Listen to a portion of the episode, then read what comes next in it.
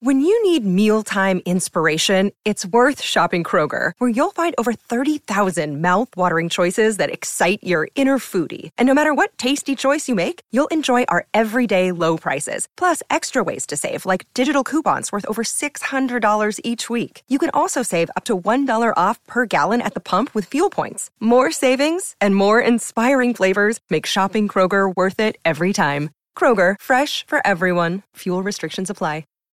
We've made the crucial, critical error of letting our children know that they can request songs to listen to. Oh God, yeah. So just that's a word of warning to Uh-huh. everyone. Um, because my my middle child is obsessed with that song. Um, I love it by Icona Pop and Charli XCX, which Ah. I I loved too, but now I hate it. I hate it. By I don't repetition. care. I hate it. so He's gonna be like, "Tell me all about it," and I'm gonna be like, "I'm a to dum dum." I'm a dum dum. Where all my pillow heads at? I'm Alex Higley. And I'm Lindsay Hunter, and I'm, I'm a a writer. writer, bud.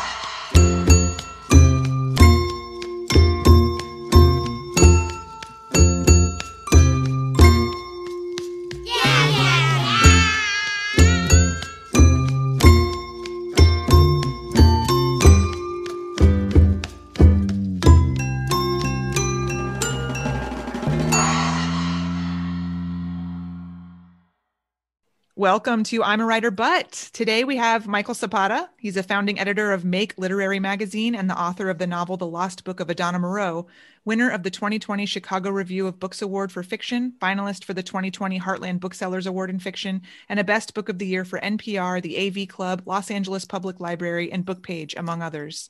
He is the recipient of an Illinois Arts Council Award for Fiction and the City of Chicago DCASE Individual Artist Program Award. He is on the core faculty of Story Studio Chicago and the MFA faculty of Northwestern University. As a public school educator, he taught literature and writing in high schools servicing dropout students. He currently lives in Chicago with his family. Welcome. Thank you so much. Thank you, Lindsay and Alex. Welcome, Mike. You bet. Absolutely. We're so happy to have you on. Very excited. What are you going to read to us? So I'm going to read from just a short section from the Lost Book of Adana Moreau, and um, I did want to read just a short section about um, a moment in which family is is happy, a very quiet uh, moment. And the only thing you need to know is that the Dominicana and the old mad pirate are married, and they have a son named Maxwell. Okay. Cool. I'll start right there. And it's early on in, in the novel.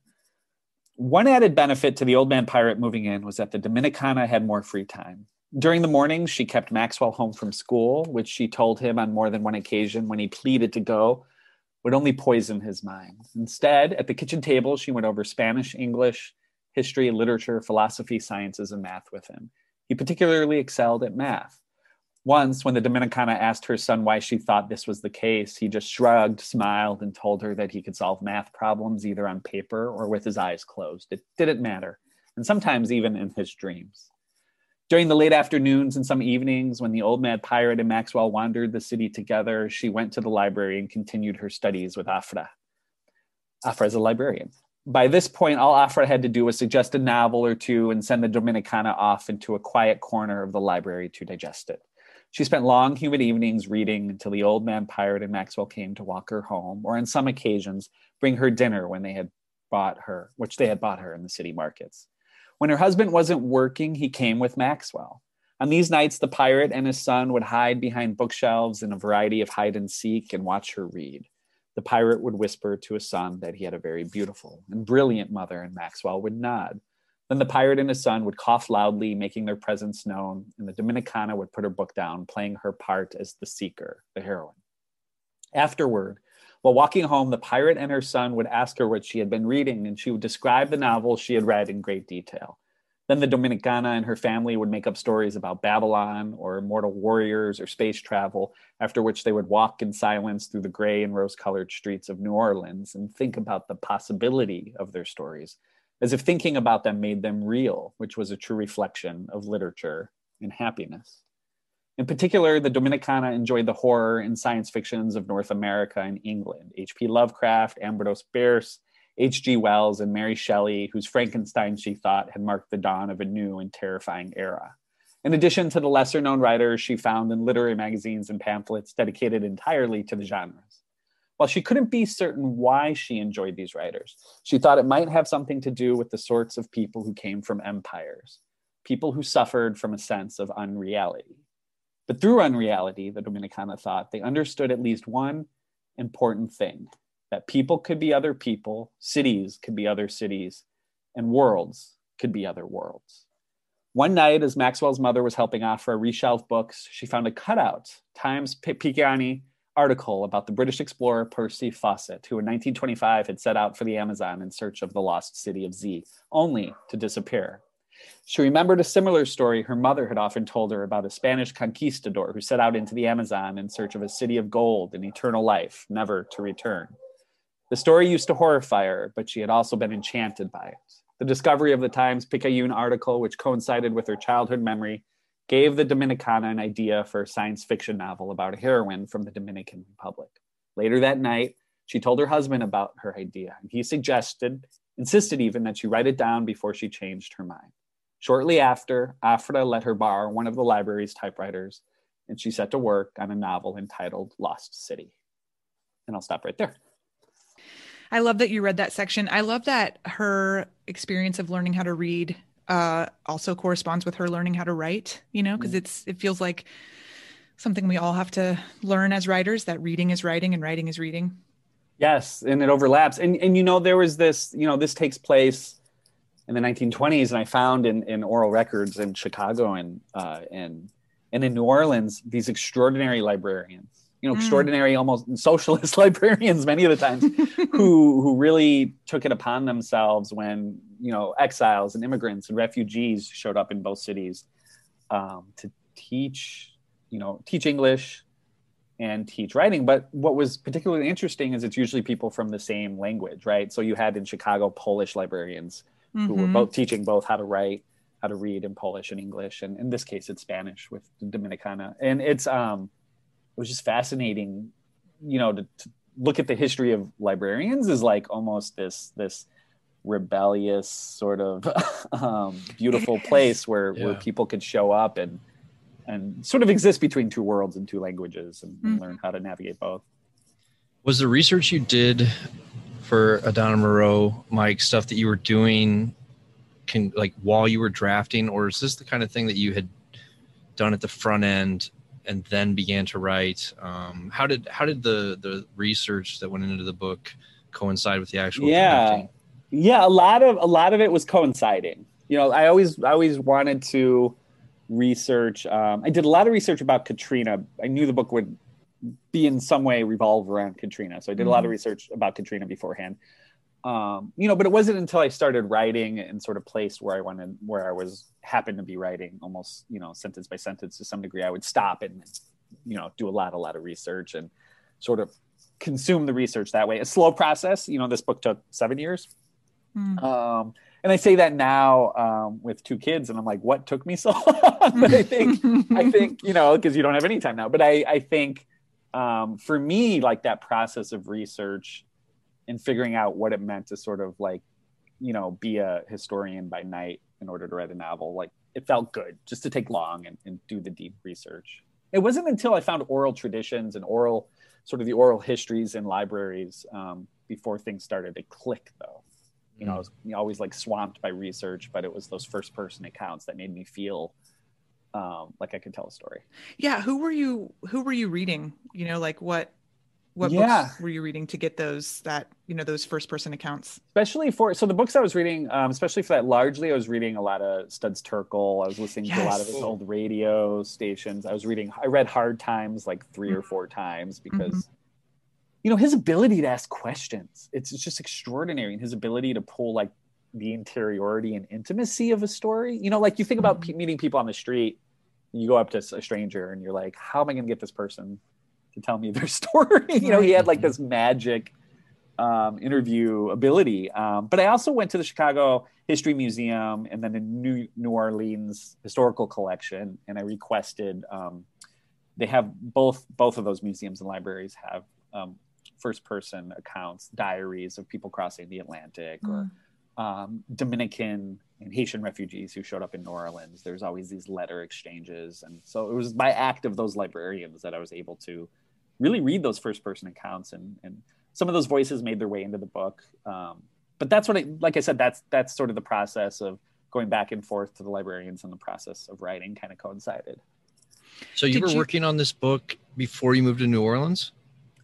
I was yes Oh wow, okay. Yeah, I was trying to yeah. I was trying to get the the the timeline together. I was Yeah. like, oh wow, okay, cool. it was you know it was one of those strange of course this is kind of thing that happens in new orleans where um so i've been going to new orleans multiple times a year since i've been like 20 Hmm. um i was actually i went to university of iowa and i won first place in a in a halloween costume contest i won like $700 for dressing up like jesus What? What? yeah when i was For like dressing up like what? jesus like dressing up like yeah which is my mother is Jewish, my dad's Catholic, so I didn't really have, you know, it was the obvious thing to dress up as when you're 20. So I won like 700 bucks, and I did what a lot of what I later found out with, you know, they call them greenbacks because a lot of farmers from the Midwest would take their cash at the end of the season and then go to New Orleans. So it was like I felt like I read that, I won the 700 bucks, and I was like, okay, I'm gonna go to, New Orleans. and I, I did. It's one of those, you know, ethereal, otherworldly cities and since I've been 20, I've been going two, three times a year. Did you- So I moved there eventually. Were you Right. going there for Mardi Gras to start, or were you just going there just in I general? wasn't, you know, it wasn't until years later that I went to my first Mardi Gras. Must have Yeah. been six or seven years later. I was. I think that's that's the authentic it. experience. Then the fact that you went not for Mardi Gras and then you worked your way toward Mardi Gras. yeah. I have- Family that lives in New Orleans, and I and I'm going Oh. to go ahead and, and call that authentic on your part. Thank you. Wow, that's that's like a gift. Thank you. Yeah. I mean, it's Thank you, Lindsay. me, you know, it, and my my um my dad's from Ecuador, and all my all of his family lives there, and I've lived in Ecuador a few times, and, and have, you know grew up visiting there. And there was something about you know going to New Orleans where it was like this city is Latin America. Mm. You know, it's it's for lack of a better term, it's you know spirituality. I'm an atheist, but there's no other place I felt that had like a contingent aura about it or something. like it sort of infects you. But really, what that was was a strange familiarity. Mhm. Um, you know, going to Ecuador, growing up as a kid, and and uh, feeling feeling some not only the architecture but the way people walk, talk on the streets, the way time slows down, all of it felt very um, Latin American to me. I yeah, I, I feel like every time I go there, it's just constant music. Um, Yeah. like Oh. that you don't you don't experience it in the same way like sound is different almost Yeah. you know it's just like you walk from song to song and they bleed into each other and yeah. it's not even that there's marching bands you know like it's it's just people are always listening to music playing music No, I yeah, New Orleans partitioned my soul. I miss it deeply. I'm very happy to be in Chicago. I grew up um, in Chicago and outside of Chicago, and I've lived here most of my life. But it partitioned my soul. I'm always half in New Orleans in my head.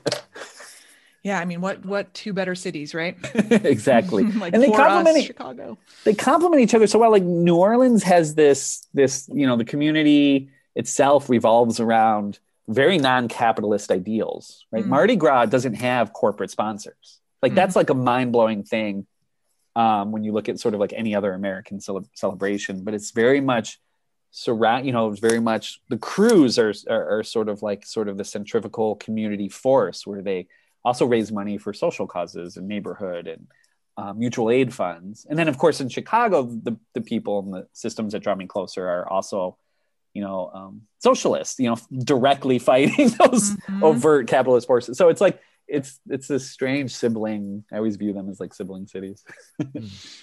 One of the things I love so much about the book is it feels like a story. I mean, it is like it's all storytelling, right? But it Mhm. also feels like a story that you could tell your children. And with that in mind, I was taking my boys to go pick up some pie.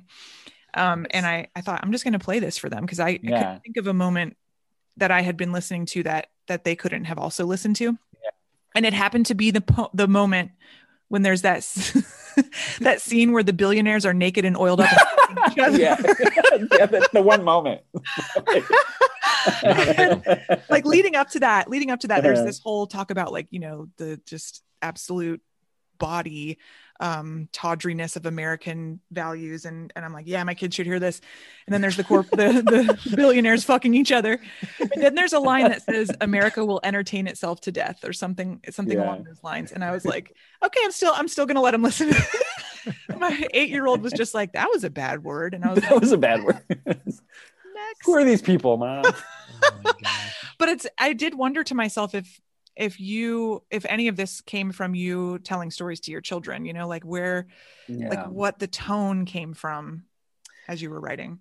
I thought about a lot. So in, in the middle of writing this, we had my first son. My my children are um, they're still pretty young, uh, three and a half and one and a half. Mm. So they are you know both both in overlapping that toddler age. Um, but in uh, in the process of writing the book and, and towards the end of it, um, I remember doing major major line edits right after my first child was born. And you know, as when you have a kid, it forces you to sort of think about sort of your um, you know your lineage. It forces you to think about you know I, I've of course i've been a son and a brother um, you add this new role as, as parent. And i i felt the only thing i could vaguely remember sleeplessly is as i'm sure every parent is familiar with like i feel like the boundaries or the periphery of your emotional capacity gets like pushed in both directions right like Mhm. love you know i've never felt that capacity of love just like whole c- complete capacity but then also fair right Mhm. like anything can happen i think there's um, samanta schweblin has this extraordinary book called fever dream Mhm. and there's a character in that that um, she um, this character sort of obsesses over something she calls rescue distance Mm. between her mom and her child so like i always like i think about that um What is and so I- rescue distance? so rescue distance is that sort of sort of the quantum thinking of how much effort or how far um, would I need to act to rescue my kid if they were in Mhm. trouble, Mm-hmm. right? It's, Mhm. it's so and the younger they are, of course, it's it's a smaller distance, but still scary.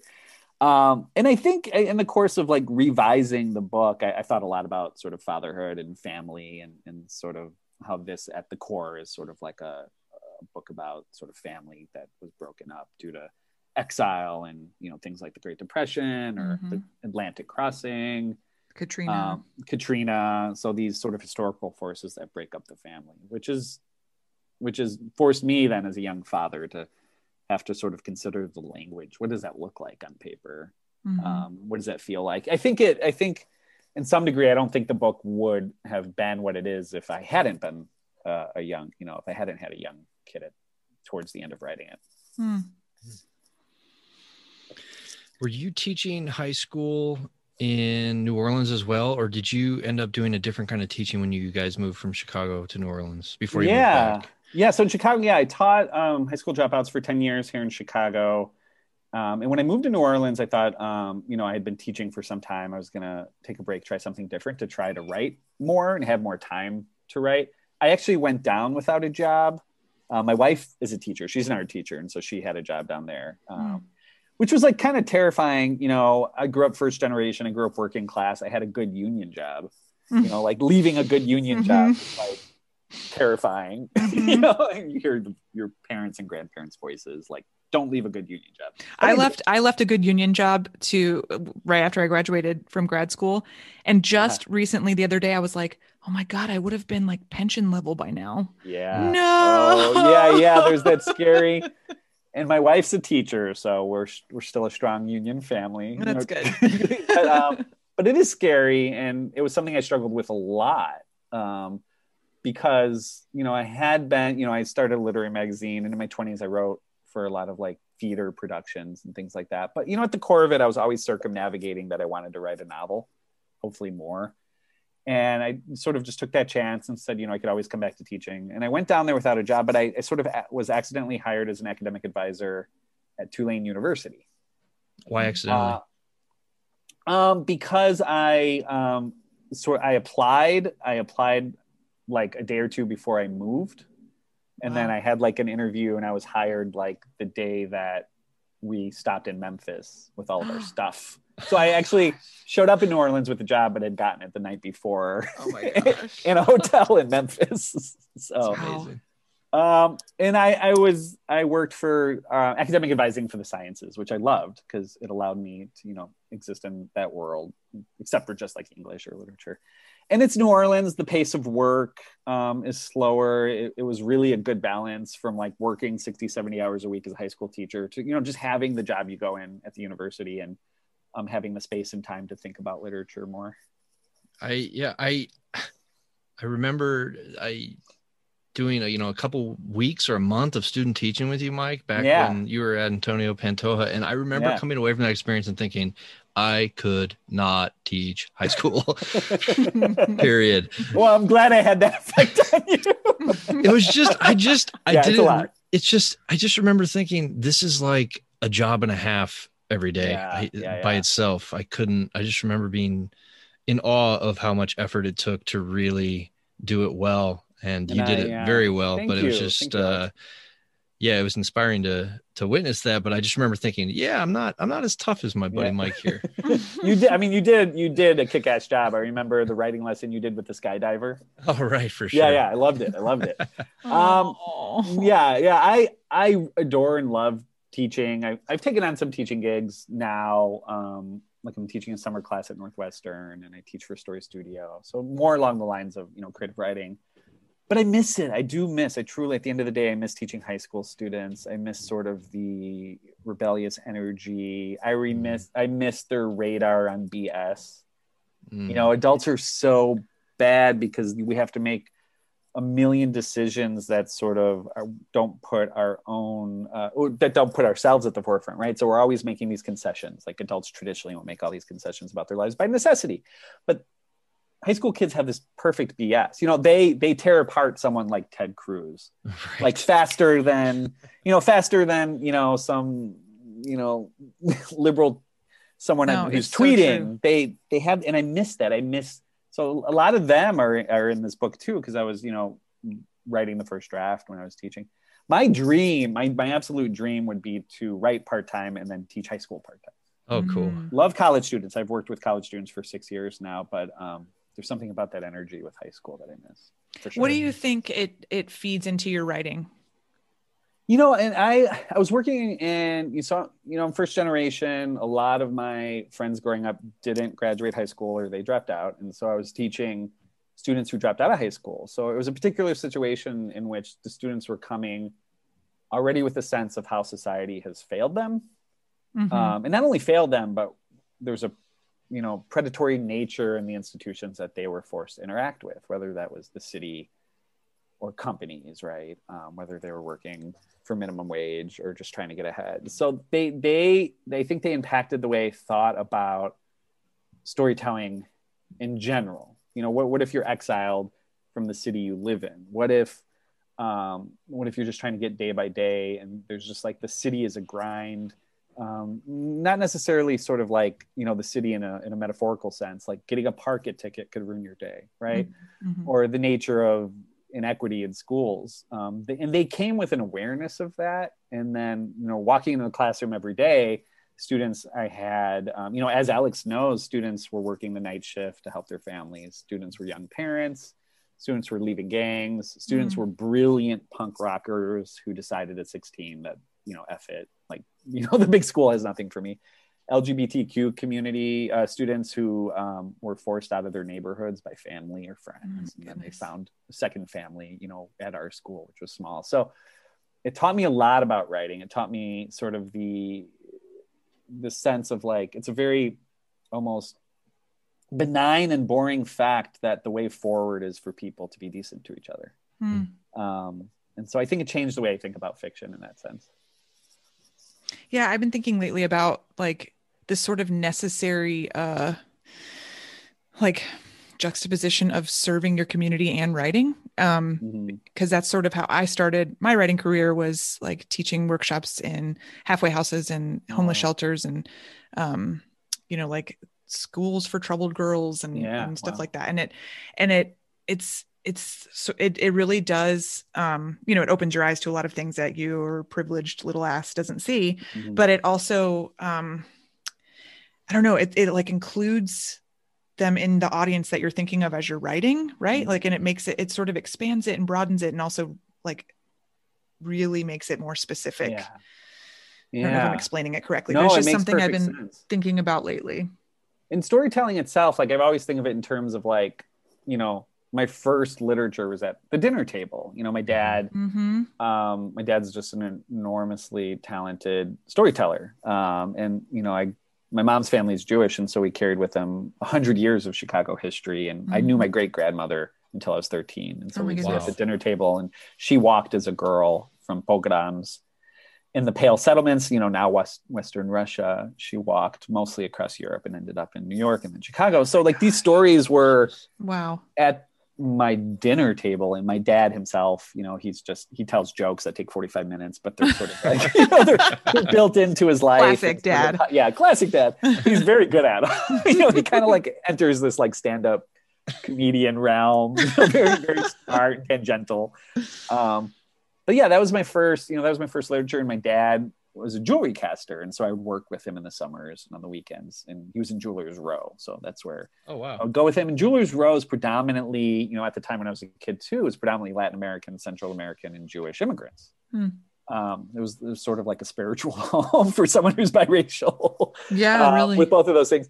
But you know, a lot of that jewelry sort of working class business is storytelling, and and you know, there's something very um, built into the fabric of like selling jewelry that is familial, right? You have family stories that come with old wedding rings or people starting families, and so you have. For me, I that was my first literature, and most storytelling in the world is not on paper. You know, most of it's not novels, and I feel very, um, I feel very fortunate to be able to contend with stories on paper. But it, my students and then growing up always help remind me that that's not that's not all that's not where stories just exist.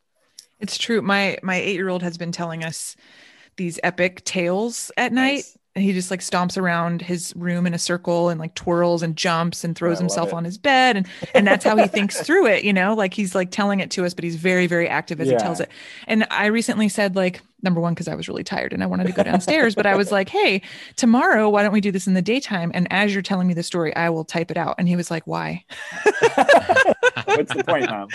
he was like i no like that's not the point here you know like i'm telling a story that's what storytelling is and i was like okay Yeah, Touche. mom. This this will exist before and after novels. that's right that's right I had to This is respect it Years. Oh my goodness.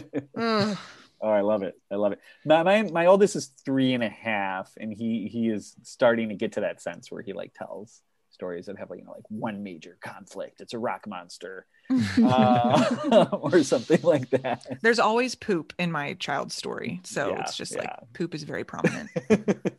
Magical property. Uh, one thing you you know one thing that was really interesting when he was when just when he started talking i don't know if he was like a year and a half i think he was like two years but he looked at a plane in the sky and he called it a like a sky whale. He thought it was oh like a, my god it was just so adorable right? It's very adorable but i was like this little shit just invented the metaphor for himself for the first time right? Like i was like this is amazing that that is uh i never had understood you know metaphors are a tough thing right? Like Yeah. they're so there's so much about how humans think and how we tell stories and they're sort of like integral to survival. And and that was like as far as i knew his first one you know at maybe accidental but uh, really kind of blew me away like oh okay so he's seeing things as Oh my another And gosh, it was kind of a nice insight into language and i always wanted to ask like a linguist about that like what do kids what is their what happens to their brains when that happens? And it's so fast. I mean like it's there's just a million things happening at once. Mhm. it's just sit back and watch you know? Yeah while you're tired you know while you're exhausted and like please go to bed. exhausted, please go to my middle child sometimes he'll get real caught in the like but tomorrow will be today oh yeah yeah. So is today tomorrow? If we stay up late enough. I know and he'll just like and he'll just it will drive him nuts and he'll just start like yelling and like almost crying like but Oh. yesterday was today and now today. And it's just like i know but but especially during a pandemic. So he's Yeah, right. no, it's true. Temporality doesn't exist so. Yes Oh my poor thing. You mentioned you- uh you mentioned Jewelers Row, Mike, and I Mm. had to I had to ask you, did you ever eat at the Oasis Cafe? oh all the time Oh my god. all the time yeah What I that? fucking am obsessed with that yeah yeah place. yeah it's it's good and it's, It's- at the yeah it's just this crazy restaurant, Lindsay, where you have to walk through a jewelry store to get to the restaurant. What? And it's Mhm. like, you know, in the back you can get like Yeah. hummus and shawarma and all, all the great Yeah. stuff. And uh I I based this this in the novel I've been working on forever. I I had to put it in there because I was just like, uh, this is like, it's just like that place is so huge in my mind. I'm like, It I, it's one of those places I I, I miss with the pandemic. I'm like, God, I wish I could go to Oasis Cafe. And I, I grew up going to those lots of those jewelers cafes. Um, you know, um, the Pittsfield building where my dad had his shop for a while. At the center of the Pittsfield building, there's this like you know old school Chicago cafe. So Oh, I gotta look a it up. Awesome. Yeah, and I um, you know I work during for my day job. I work um, as an at SAIC School of the Art Institute. Oh, yeah, an- right there. as an academic advisor. So it's right across the street. Yeah. Wait, you do So- now? I do now. Yes, That's where I got my grad degree. Oh, you did? Oh, awesome. Nice, Cool. nice. Yeah, Love yeah. I work as an academic advisor there um, for undergrad. And obviously, I haven't been in office for almost a year. So I'm working Mhm. from home Right. now.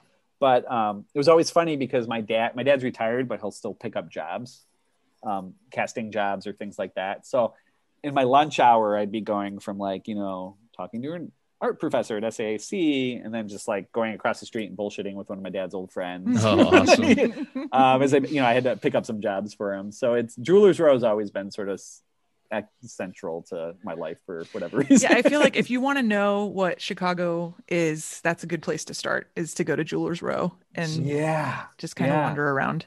I, It's- you know, in the back of my mind, there's like, I want to be older. My kids will be older. I, I do want to write a novel about something about Jewelers. Oh, God, uh, yeah. something Yes, like please. that. Yeah, yeah, Please yeah.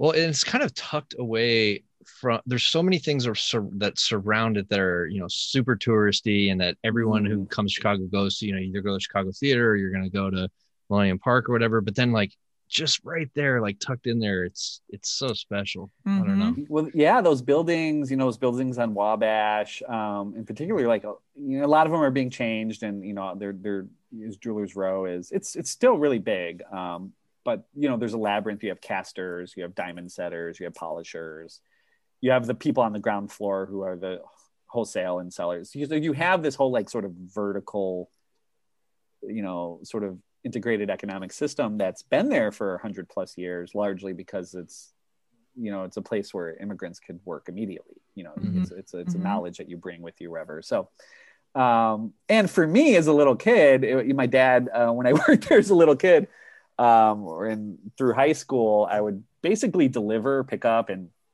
i guess i'm like 41 i'm still picking up jobs for my dad so it hasn't changed much um, but when I was a kid, I would bring my skateboard downtown with my dad, and then I could, you know, deliver faster. So I was always awesome. like Wow. the, I was always the, you know, delivering and There's the picking up on my novel, man. skateboard. Yeah, I know, right? And Oh you know, my dad would always tell me what alleys to not go down, Oh, amazing. um, and which ones to, and who to avoid. And you know, my dad had a whole walk that he made um, when he'd have to carry work home.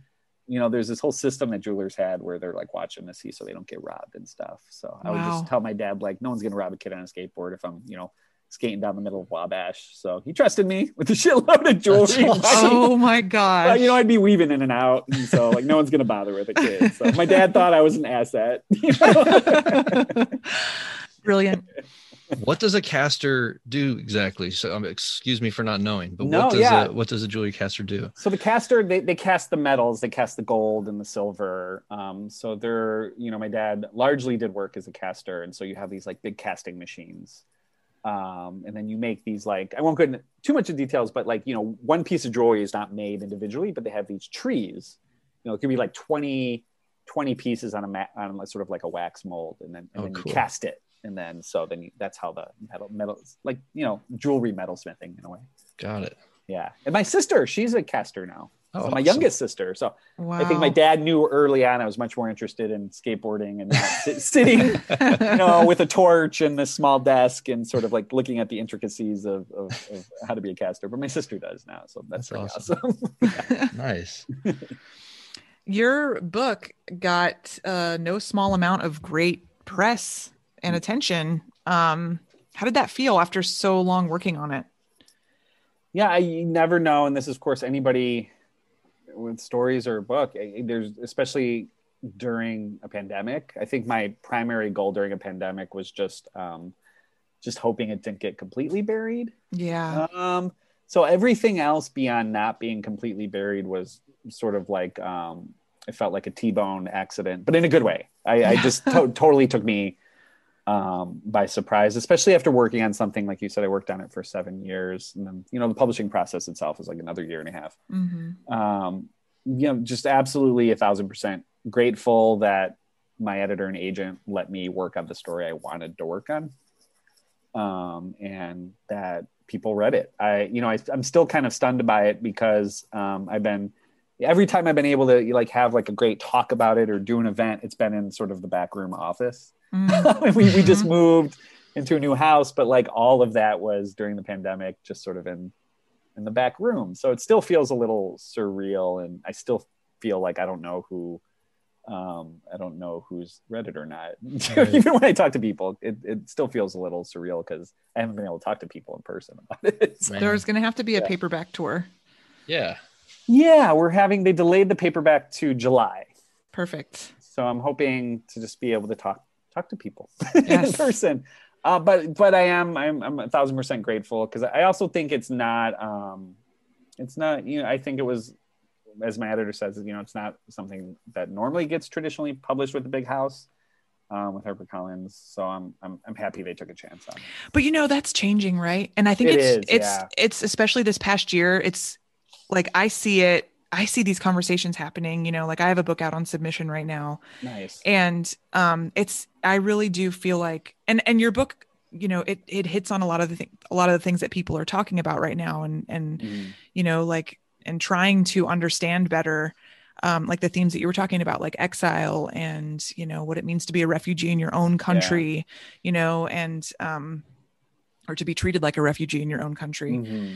and um, so i think you know i would hope that this is like yes that's true like you know it used to be white men you know like well yeah and you know, and for me, like I, I don't have an MFA. Uh, you know, I grew up first generation working class, so the idea that I could potentially have that as a goal in my life came rather late. You know, I didn't start yeah. really taking writing prose more seriously until my 30s. You know, late 20s, early 30s. So it it was something I never knew. I mean, my original goal for doing this was, um, as you know, I um, co-started Make Literary Magazine.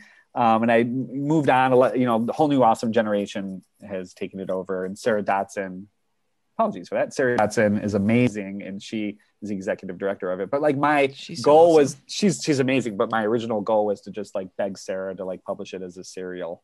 Oh, so I, that was wow. like my that was like my original sort of intention, and and then someone had mentioned you maybe try to get an agent first. Uh, so. You're like okay. All right. Twist I mean, my arm. I guess. I just want to reiterate. I, I, just want to reiterate. Uh, you don't have an MFA.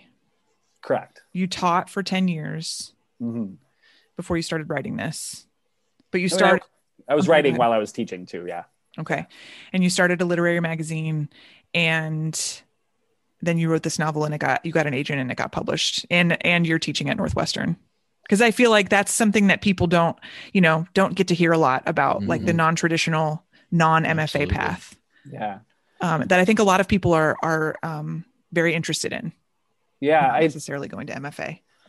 You know, I you know, and it was something because you know more and more I met writers, of course, through Make. I, I, you know, the more and more people t- tell me that they were going to get into my MFA. It was really hard for me when I was a younger writer um, to imagine paying for something like that. And I mm-hmm. think that if I'd been older and a different position, or I really think, you know, being first generation, being a person of color, like you you don't grow up with an expectation that you get like a master's. You don't grow up with an expectation of like paying for something that you could be doing on your own. So mm-hmm. for better or worse, um, you know, I think you know MFAs do produce extraordinary writers, and and but I don't think it's necessary. I think if you really commit to your art and have a job. Um, and like I said, I had I had a union job, right? So that stability for me felt like I could go home and write.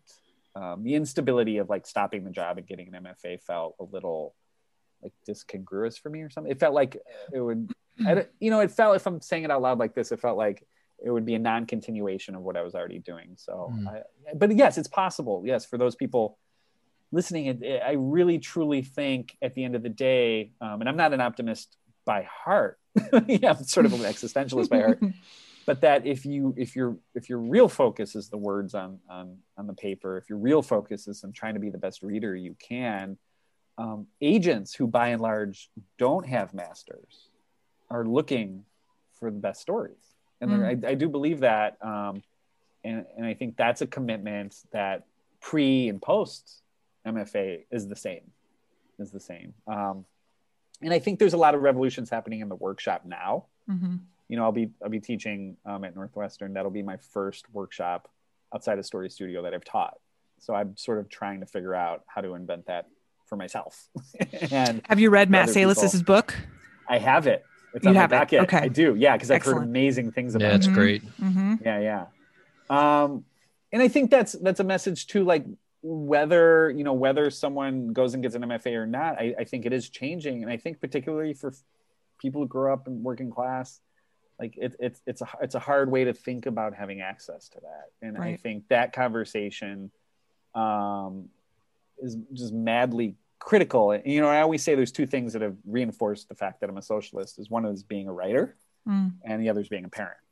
Mhm. Um, because if we had universal programs, these conversations wouldn't be so tough. Do I get an MFA or not? Right? Because you have health Mhm. insurance, you have access to cheap, great education, and you know, so trying to think about how those things would make like a literary renaissance. I'm convinced if we had universal health care, if we had affordable parental care, we would just have the most freaking amazing books.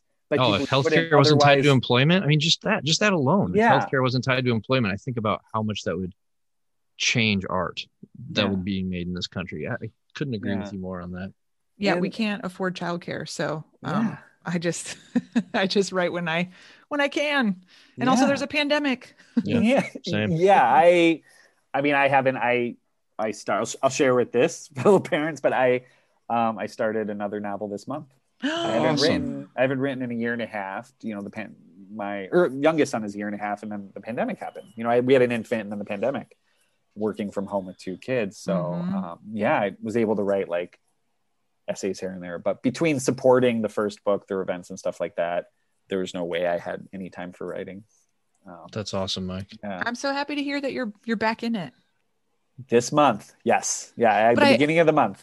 I do think it's important, you know, like to give your like I think it was great that you gave yourself that year and a half. Not that it was your choice and not that it was great for you, Correct. but yeah, yeah, yeah. the fact that you had that space, I think was probably good as well. and it's also nice to throw away something. So before that year and a half, I probably had like 70, 80 pages of a novel, Mhm. um, and you know, I threw it away, and it felt good to throw it away last month. Yeah. It wasn't the right, it wasn't the right book that I wanted. I feel like the one I want to write obsessively and weirdly is I'm just envisioning like a 150 page monologue and you know there's so much to figure out but that's I think I like starting with a feeling. Does that, if that makes sense you know? Yeah, of for sure. so much talk about craft but you know all the all the pieces make the whole somehow. And I, I finally have sort of that feeling again that I had like six or seven years ago with the other one. So we'll see. That's awesome. maybe I'll throw it away. I don't I don't know but I I I like the fact that I'm squeezing a little time out to write now Yeah, I think sometimes you have to write those things to know this is the wrong thing, right? Like yeah I uh I studied the method in the in New York City for a while um at the Lee Strasberg Theater Institute and I had to Oh, do that to know that I didn't want to do that. yeah yeah, yeah. Nope, it's a process of for me. omission yeah That's right. the human brain likes to exclude right like we Uh-huh. like to like we want to figure out what we don't want in our lives All right, last question. Who's your favorite writer? Oh this is so hard. My absolute favorite writer is roberto bolaño. Okay. so pretty pretty uh yeah i almost quit like i almost gave up on writing fiction until i read 2666 Wow. i really like i was at the point where i was writing for the stage and that felt fun.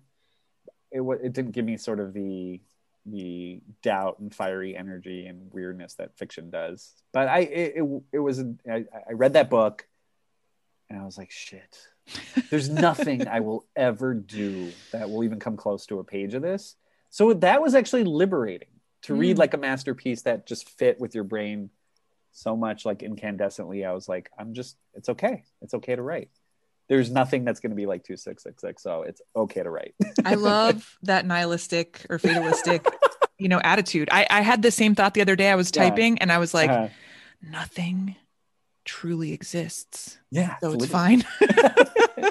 so I just- liberating it was. It was very liberating. yeah um and my favorite book of all time is don quixote so another sort of classic but it, i've the joy of reading that book is just That's Yeah. by um, James Patterson.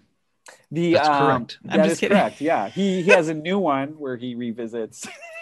it's just from San, Pacho Sancho's dreams through the through, through like a detective story. Yeah, Exactly.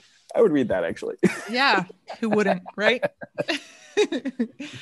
well thank you so much for being on um, this was a true pleasure Thanks for coming Where- on, Mike. Very fun. where should people go if they want to find you Um, I have a website, michaelzapata.com. Um, and please find me at any independent bookstore when we get vaccinations. I just that's, that's all I want to do in Chicago. Yeah, and I, I do have the paperback is is coming out um, first week of July, July sixth, I think. So I'm hoping, hoping, hoping, um, you know, depending on the end of Empire and if it speeds up or slows down, if we could do in person events. But yeah, yay i hope so um absolute pleasure you know it's especially cool to talk to people you know who um you know it was just such a pleasure alex to have you in my classroom and talk about Oh, literature. And lindsay such a ple- pleasure years ago to, to see your work early on. And uh, just want to say like everything i've seen since has just been just awe awe stopping and just mouth gapingly awesome. So i, I just love thank you. keeping an eye on everyone's work and and just so happy that we get to be part of the same community. Likewise. Absolutely. i'm so Yeah. happy for you and so happy that this book blew up the way it did. Thank you. Thank you. Absolutely.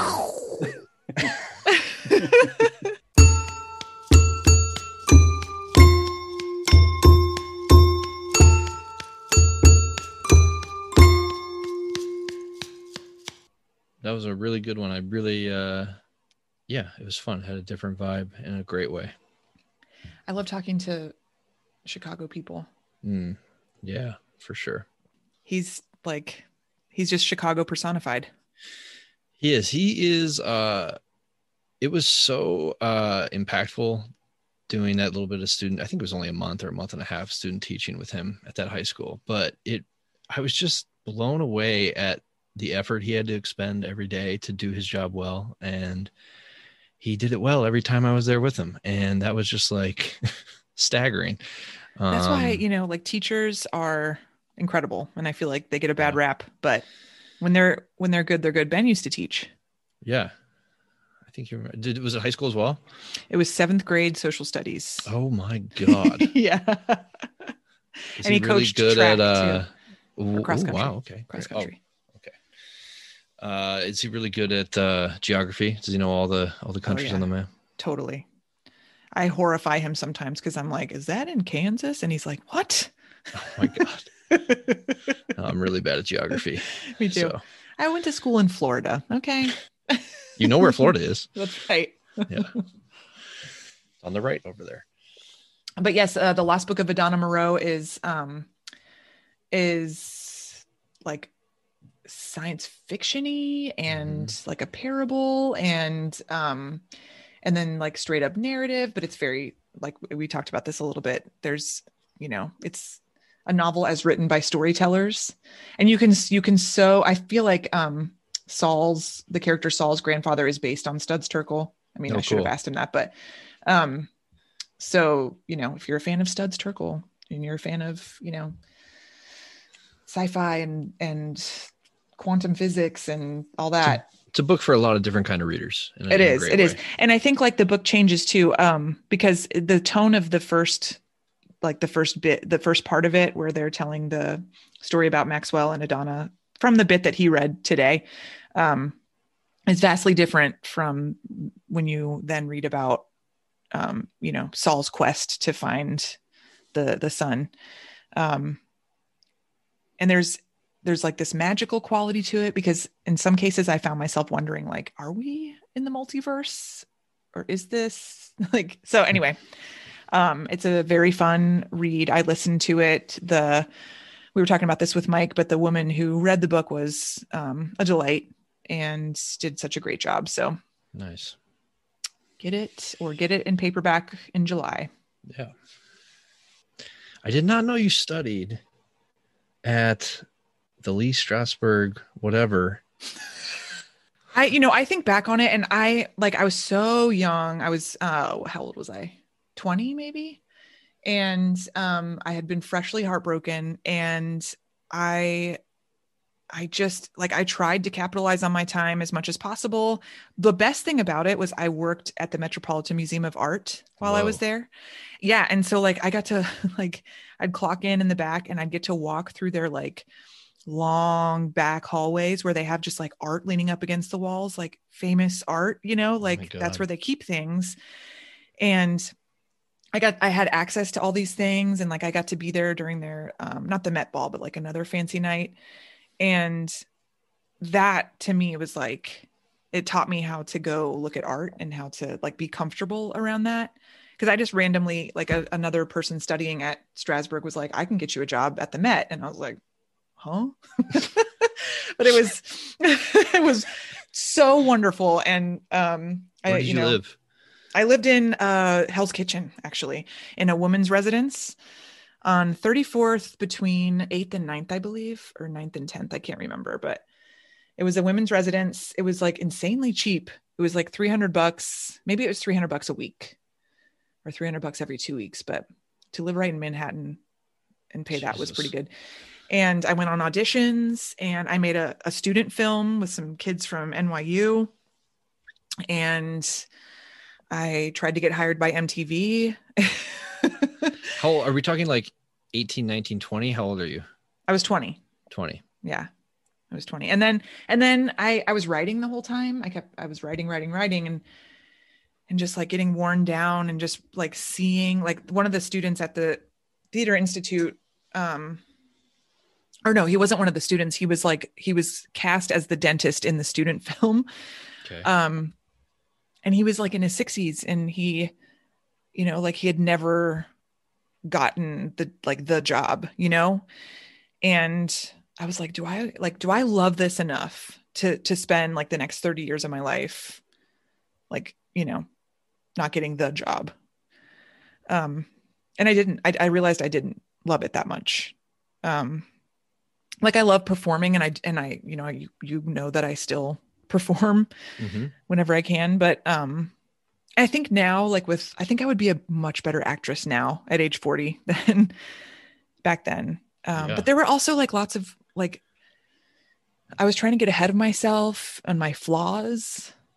And maybe I was like, you know, like I was trying to be like, well, I I was trying to count myself out before I should have been counted out. Oh, I, tr- oh, I, I think oh. I do that to myself a lot, but um and I was taking a TV auditioning class or TV acting class and I sucked so hard the first half of it and then I started um and the and the teacher was this casting agent um who was like notoriously hard and um then I just started talking to her about like films I loved and actors I loved. And she had happened to cast one of the films that we were talking about. So she like warmed to me. But by the time like she was going to ask me to be her assistant, but I had already decided to go back and finish college Back to back UCF? to hmm yeah um so i think about that sometimes and i'm like wow my, my life might might have been very different but i i you know i prefer chicago to new york anyway so Yeah. Did you get any work done this week? yes i did Oh, awesome. I certainly did. Yeah, I actually um I I got all my normal work done and then I I'm working on some other little side things. Um like I might possibly want to write a screenplay uh Mm. for Eat Only When You're Hungry, but I don't know. I have to think about Yeah, that. So I'm kind of yeah. starting that process. And Oh then I applied to a residency, a parents residency. Um That's great. and as I was applying to that I felt very silly. But Why? you still have to go through with it. I don't know. You know. I think I'm getting ahead of myself again, but but yeah, you have to you have to put yourself out there, you know, and then, you know, that's how we that's how you I feel like people are always like, how do I start writing? How do I like Hmm. become a writer? And it's it's just a bunch of little steps or a bunch of little like, let me try this or let me try that. Yeah. That's what I think about all the time. It's like you just have to keep trying. hmm just keep doing it. Eventually something will happen or not. But that's or like okay. a bunch of things will happen at once and you'll be completely overwhelmed, but you'll get through that as well. right. Everything will be maybe okay. Right. I was telling my kids, I was telling my whole family about, oh, and I, I did my application for this parents weekend. And Parker, my oldest, was like asking me about that. Like, what does that mean? What do you do? And I explained, like, well, it just gives you, you know, like a longer weekend to really focus on your work. And he goes, But hmm. mom, you'll be away from us. Oh. and I was like, Oh, whoops. Whoopsie. Precious. What about you? Uh, let's see. No, I got no work done. Hmm. Uh, I can't even. I'm having trouble remembering what I read this week. I'm having trouble. I just, I don't know. This week, I I feel like I hit a wall mentally where I was just like in a fugue state watching hockey. That's good. I feel like you're, I feel like our brains need that. Yeah, definitely. I was just going to say, I took a 10 minute cool down ride today on my Peloton. Where all my pillow heads at? I know people love my Peloton content, so I'm just going to try to incorporate it as much as possible.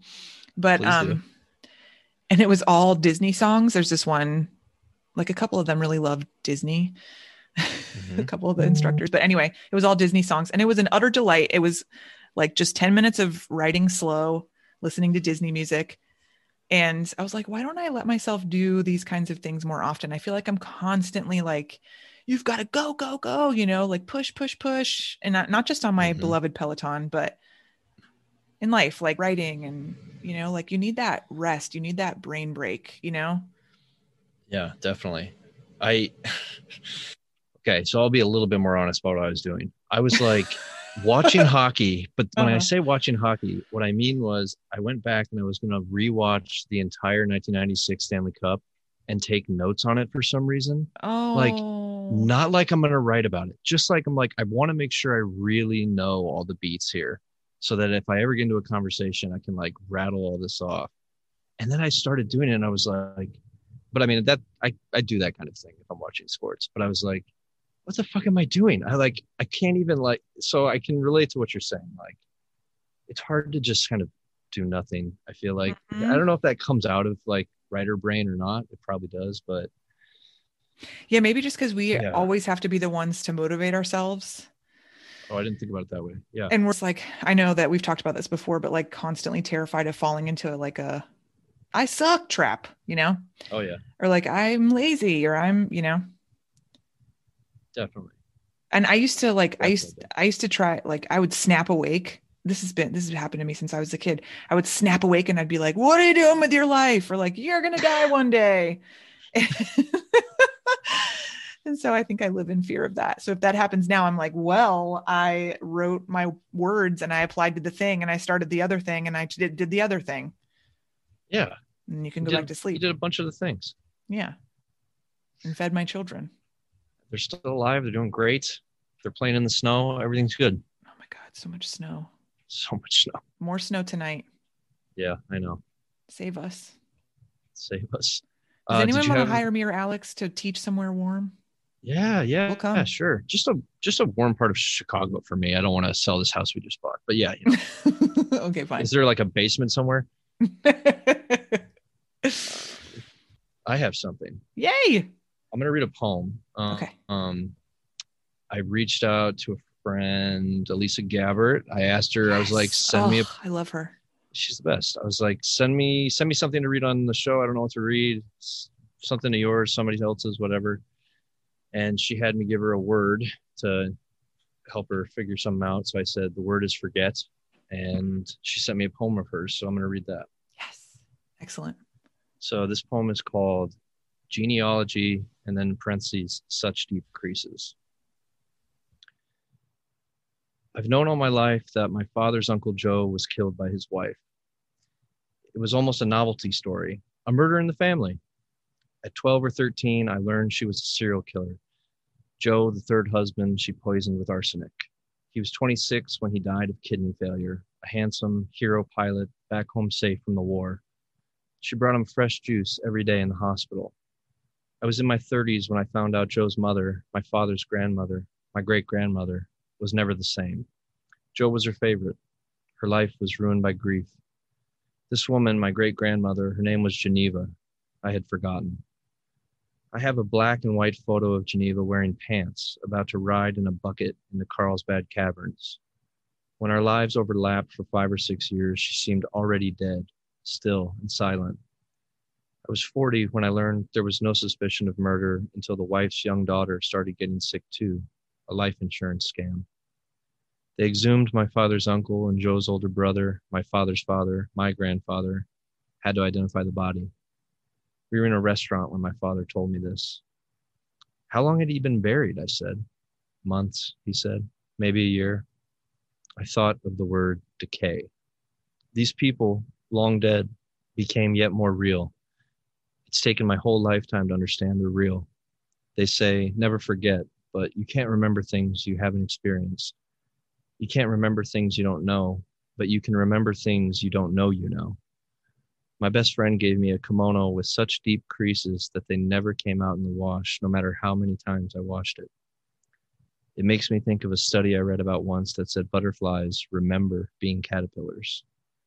I wonder what I don't know I remember and how much room it's taking on the long, boring drive across New Mexico. It's a good kind of boring, the miles of dead nothing and then a herd of tiny antelopes. They make me think of Auden's reindeer moving silently and very fast, and they're altogether elsewhere. There's the elsewhere in the poem and the elsewhere of the poem. The deer are double elsewhere. The poem is not here. There's the past of the poem, post war poem, and the past in the poem, which is about the fall of Rome, which I never remember. Maybe now I will remember. Damn. It's awesome. That's what I always say after everything you read. Everything I always say it's awesome or it's great, and it's how I honestly feel. So I'm I feel the saying same way. I Yeah. feel the same way. Thank you, Alyssa. Yeah, thanks for sending it to us. That's it. Onward. More snow, Onward, more snow, more writing. Some More waiting.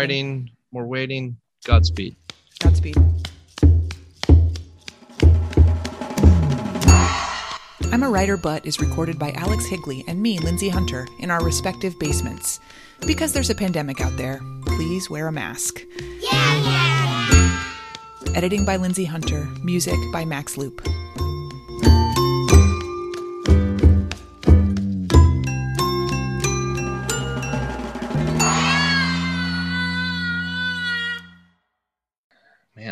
Plus, then I met Ben. Like I, I got a job like three weeks after I landed back in Orlando. I um I had this job at this restaurant slash movie theater, and I spilled an extra large cup of sweet iced sweet tea on this woman's boobs, and like in the credits to Charlie's Angels, and I just never went back because I was so bad at that job.